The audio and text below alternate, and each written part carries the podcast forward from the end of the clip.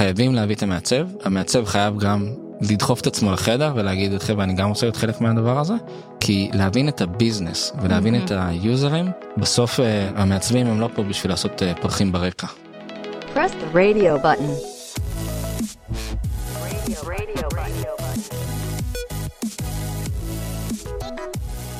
ברוכים הבאים למוצרלה. ברוכים הבאים לרדיו בטן. מוצרלה הוא הפודקאסט הראשון בעברית על ניהול מוצר. רדיו בטן הוא הפודקאסט הראשון בעברית על עיצוב מוצר.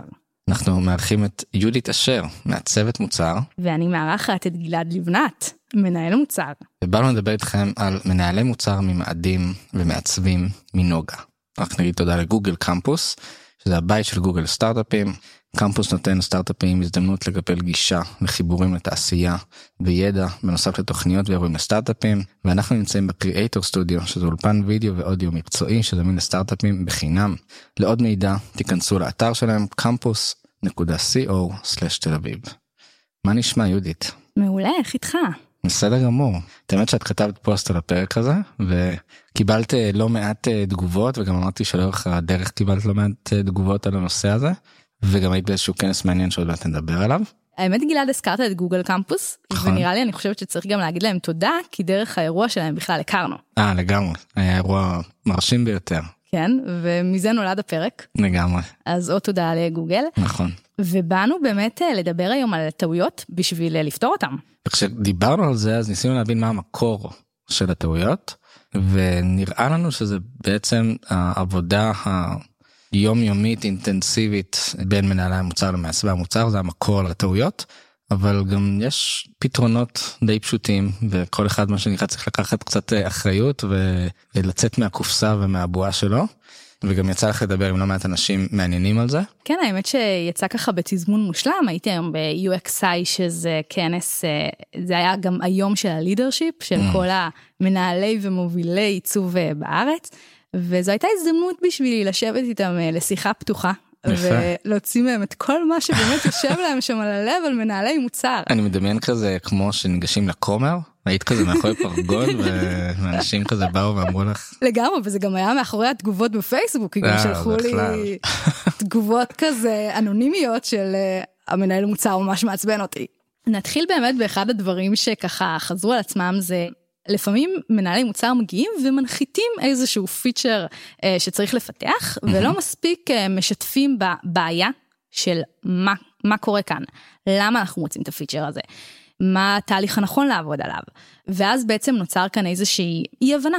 כן, אי הבנה זה גם מן הסתם מקור לבעיות במיוחד אם עכשיו מישהו מדבר איתך בצורה אה, יומיומית והוא עשה איזה רעיון עם לקוח ואתה לא היית בו אז בכלל יש לך איזשהו פער כזה שאתה עוד יותר לא מבין את הדברים אתה גם אולי יכול לפרש אותם קצת אחרת שזה בכלל גם יכול לשים אותך על איזשהו אה, וקטור אחר לגמרי מבחינת אה, פתרון הבעיה והשערות שיכולים אה, לעלות לך. אז אני לגמרי מסכים עם זה זה משהו שכזה צריך לשים עליו דגש. איזה דברים ככה עלו גם מהכנס וגם מה, מהתגובות. אז היה משפט של מנהלי מוצר יוצרים אנטיגוניזם. איי איי איי. ולמה הם יוצרים אנטיגוניזם? כי הם כזה מגיעים, אה, יו, יש לי איזה אייקון קטן, בואי תסגרי לי את הבעיה, רק, רק, רק תעשי אייקון, זה כן, הכל. רק תפריט קופץ עם 17 אופציות. מה? מדויק.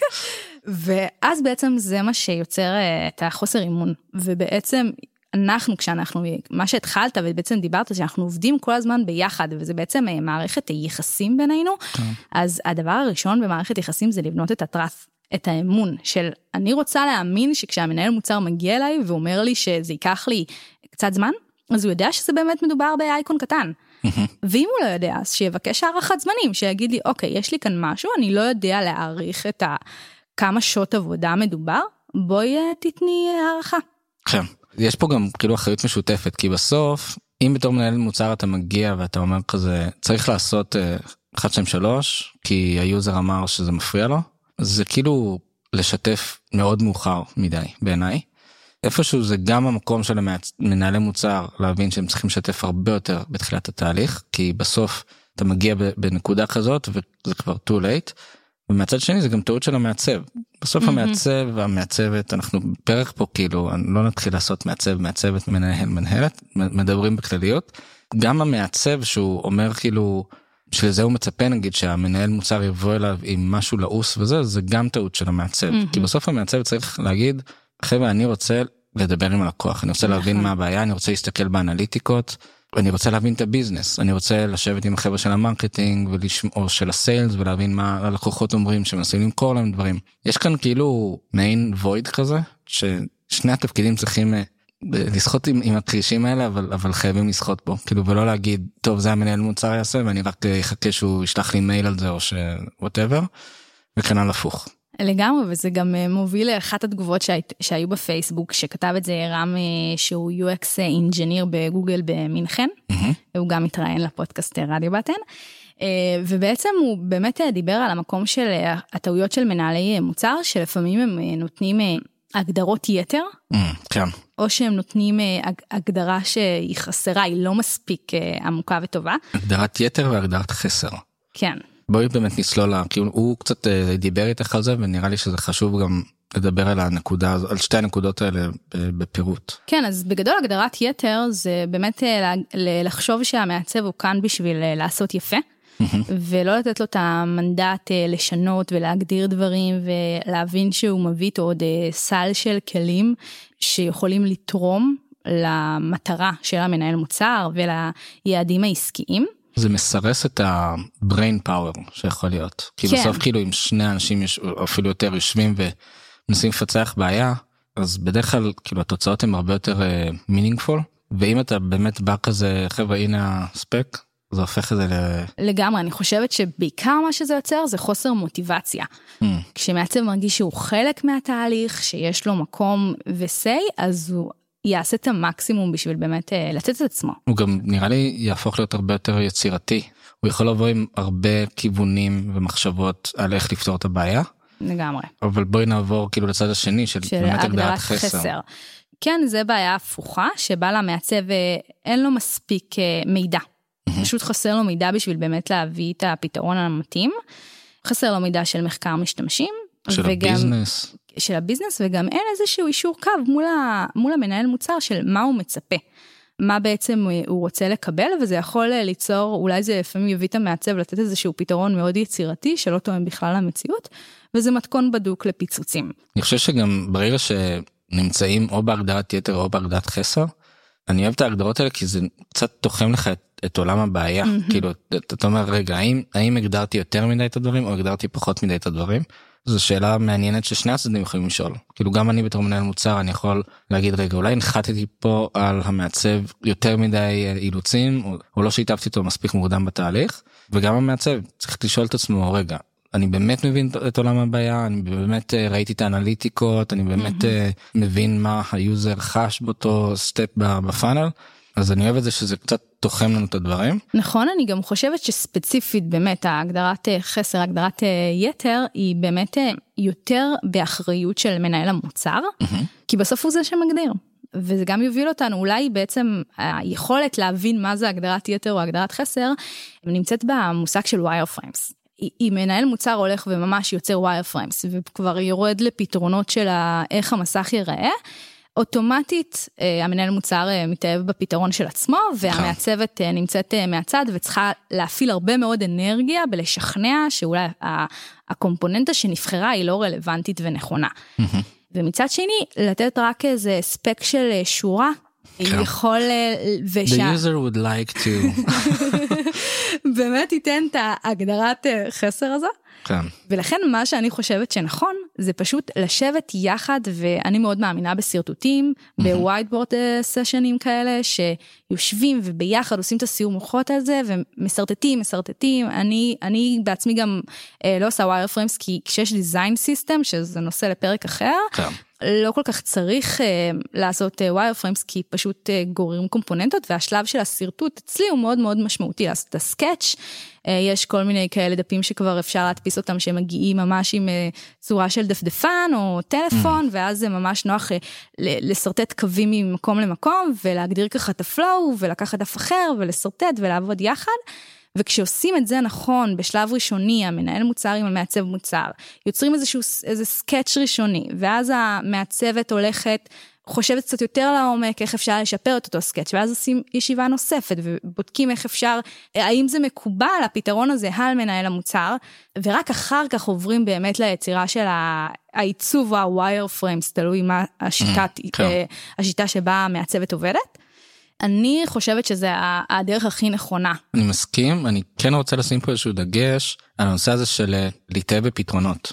כן. כאילו בסוף כששתי הפונקציות האלה נפגשות ומתחילות לדבר על עולם הבעיה, לכל אחד יעלו כזה מלא פתרונות ומלא דברים כאלה ולאט לאט גם אתה תתאהב בפתרון אחד. ככל שתשקיע בו יותר. נכון, זמן. זה לגמרי, כאילו... כמו אני- ילד כזה. בסוף אם אתה בא דווקא אני מסתכל על הצד השני אני בא למעצב ואני אומר לו בוא נחשוב על משהו אחר וזה. זה הרבה יותר קשה לא לעשות את הדרך הזאת ללכת עכשיו אחורה למחוק את כל מה שהוא עשה שהוא השקיע בו שעות מן הסתם יש אפילו מחקר כזה שנקרא אפקט איקאה זה בעצם מראה שאנשים אה, ברגע שהם בונים משהו בעצמם הם מתאהבים בו ממש חושבים שהדעה האובייקטיבית שלהם ש... והם מעריכים את מה שהם עשו בצורה הרבה יותר גבוהה מקהל שלא היה אה, קשור לבנייה של הדבר הזה. הגיוני. בגלל זה כולנו באנו לחברים ואמרו המארח אמר תראו את הארון הזה וכאילו זה יפה הוא וזה פשוט נראה לך סתם ארון אבל כן. הוא השקיע שלוש שעות בלבנות אותו אז הוא התאהב בו. וכאן אנחנו באמת מגיעים לנקודה הזאת של להתאהב בפתרונות ברגע שכבר כל אחד אה, במ- במרכאות מידרדר למדרון הזה של להתאהב בפתרון שהוא מציע אנחנו כאילו דווקא נוטים לה- להגיע למקומות האלה של יותר טעויות ואפילו קלאשים כאלה של עכשיו צריך לשנות איזשהו פתרון וזה. מהמם. ואני דווקא רואה את זה בתור צוות כאילו מעצב ומנהל מוצר שצריכים ללכת ביחד ללקוח ולהבין את הבעיה שלו לעומק וגם להבין שהפתרונות שאנחנו מציעים עכשיו זה זה השערות. נעשה משהו מלוכלך ומהיר quick and dirty אבל בוא נעשה משהו ולא נתחיל להתאהב בפתרון. לגמרי, והבעיה של להתאהב בפתרונות של עצמנו זה בעיה של מעצבת ובעיה של אה, מנהלת מוצר, זה בעיה לגמרי. הדדית של אה, כולנו. ואני חושבת שהפתרון לזה זה באמת, אה, גם היום העולם הולך לכיוון כזה שהוא יותר אג'יילי, ואז כאילו אוטומטית יש פחות זמן להתאהב בפתרון, כי נכון. מהר מאוד אנחנו משנים אותו לפתרון אחר. וכשזה סקץ' ואני סתם מקשקשת על הדף, הרבה יותר קל לי לזרוק את הדף לפח ולשכוח ממנו, כן. או אם ישבתי עכשיו ואת אותו מסך יום יומיים כבר הזזתי פיקסלים בתוכו ואז בעצם אני מבינה שכל הקונספט הוא לא נכון אז כן גם אם את מבינה שכל הקונספט הוא לא נכון וגם אם את פתאום מבינה שהיה איזה פרט בבעיה שלא היית מודעת אליו ובעצם כל הפתרון היה מבוסס על הפרט הזה כן ופתאום באים ואומרים לך אה הוא בכלל לא לוגד אין בשלב הזה אז את צריכה לשנות עכשיו את כל הייצור. כן יש, יש פה הרבה דברים ש, שלפני שיורדים במדרון הזה של להשקיע עכשיו מלא בפתרון צריך כאילו להיות מאוד מאוד בטוחים שגם aligned וגם כאילו אנחנו מבינים ש, שהפתרון הזה יכול להיות מאוד זמני אה, ולא להתאהב בו. אז גלעד ירדתי מספיק על אה, מנהלי מוצר ועכשיו אה, הבמה היא שלך יאללה מה יש לך להגיד עלינו המעצבים מה אנחנו יכולים לשפר בשיטת עבודה שלנו. מה מתסכל מנהלי מוצר כשהם מגיעים לעבוד עם מעצבים. קודם כל אני מאוד אוהב לעבוד עם מעצבים אני לא הולך לרדת פה על אף אחד. אני כן חושב שמעצבים צריכים להיות אה, זה איזושהי רעה חולה בדרך כלל של חברות שכאילו נגיד אה, יש עכשיו איזה ישיבת, business כזה אז מביאים את ה product וזה איפשהו המקום של ה product להגיד חבר'ה אם אנחנו עושים עכשיו ישיבה בנושאים האלה בוא ניקח גם למעצבים ואולי אפילו גם למפתחים למי שמספיק אה, רוצה להיות מחובר ל business.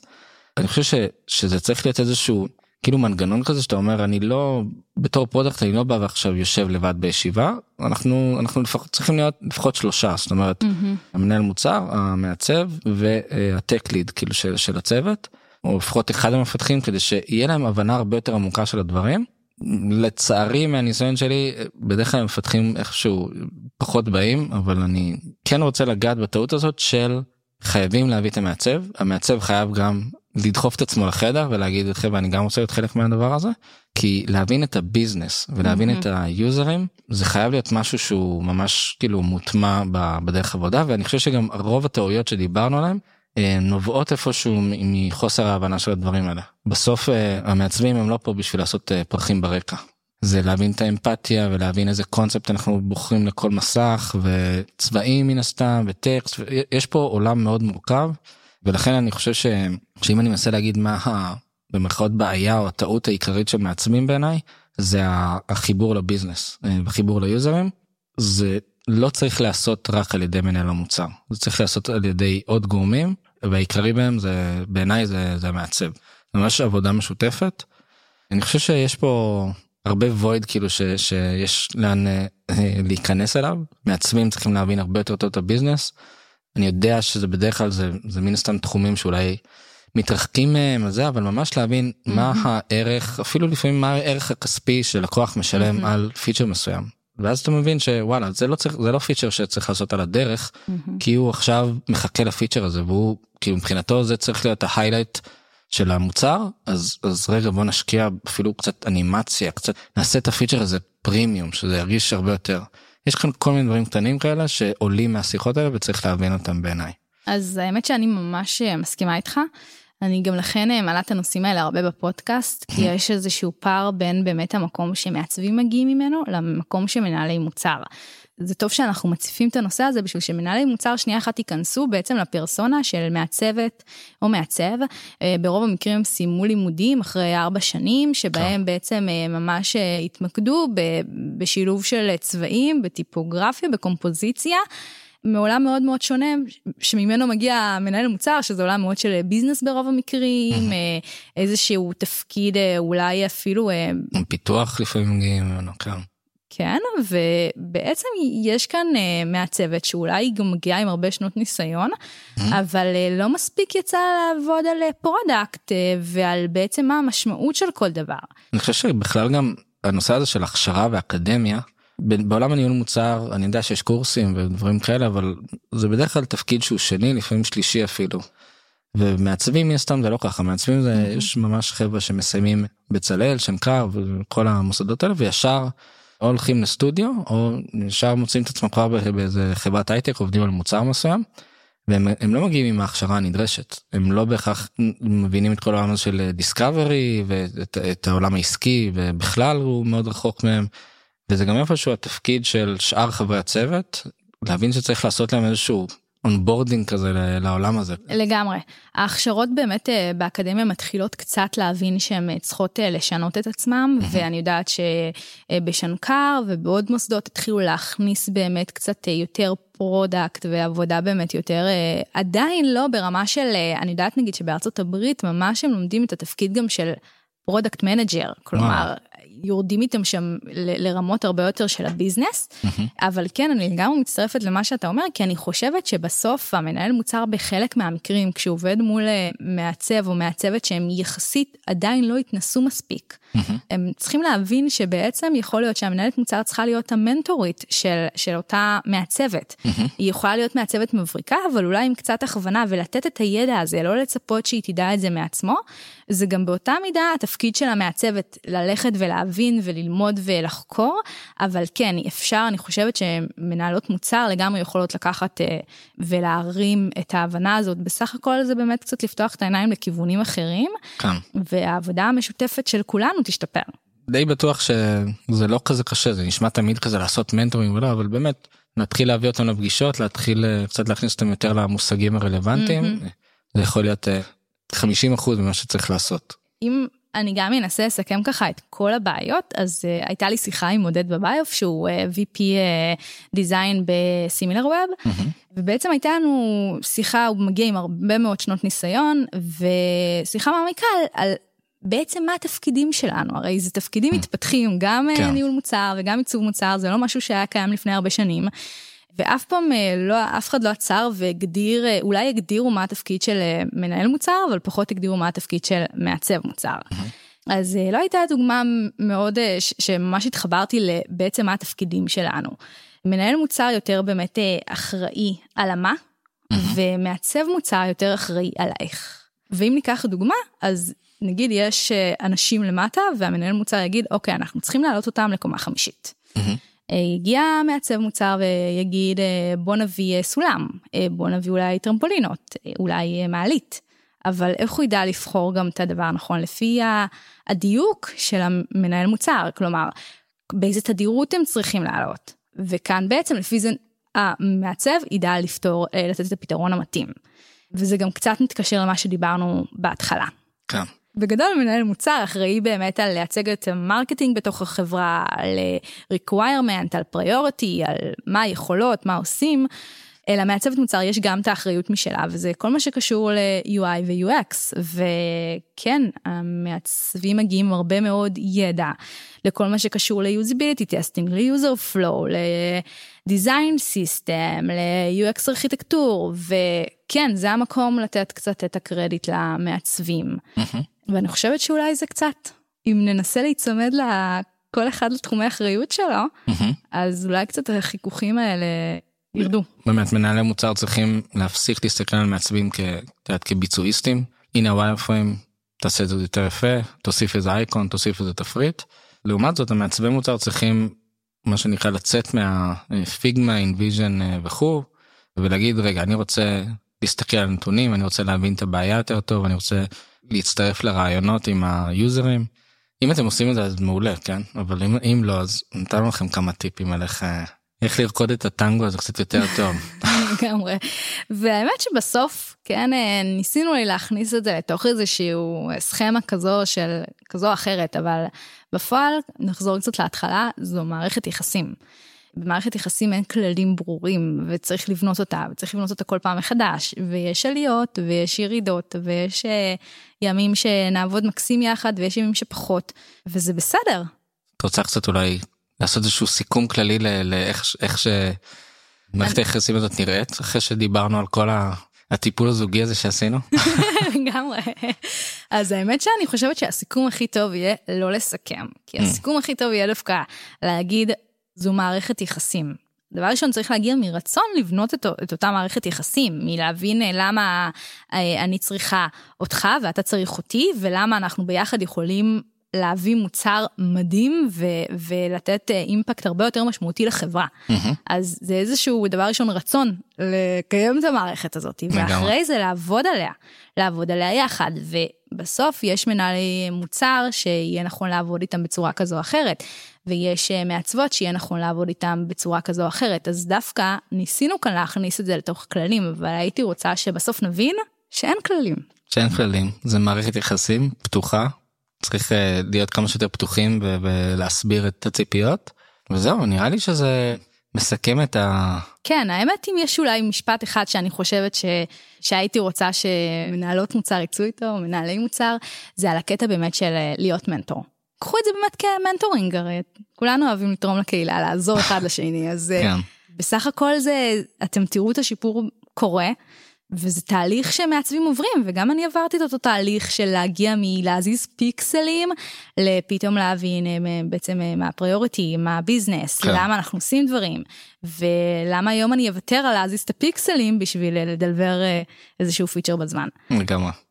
אני חושב שהמעצבים צריכים להיות לראות את עצמם כהרבה יותר מהפנים ומה איך שהמוצר נראה.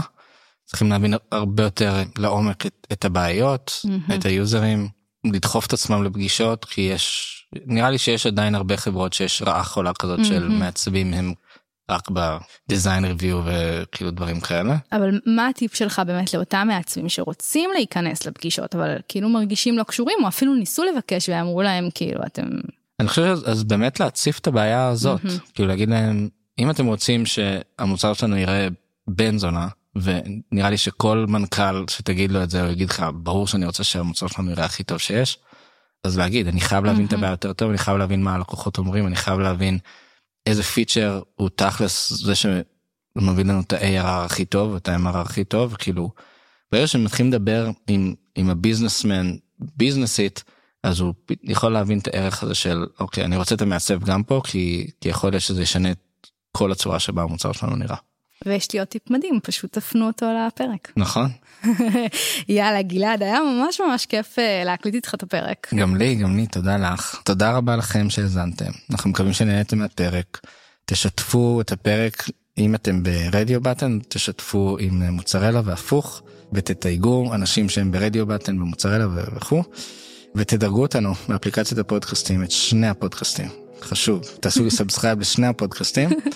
וככה תדעו על פרק חדש בכל אחד מהפודקאסטים שיוצא. זאת אומרת, יש לכם פה עבודה כפולה ומכופלת. מגניב, יאללה, אז תודה שהאזנתם, ונשתמע בפרק הבא. צ'או. ביי. Press the radio button. Radio, radio.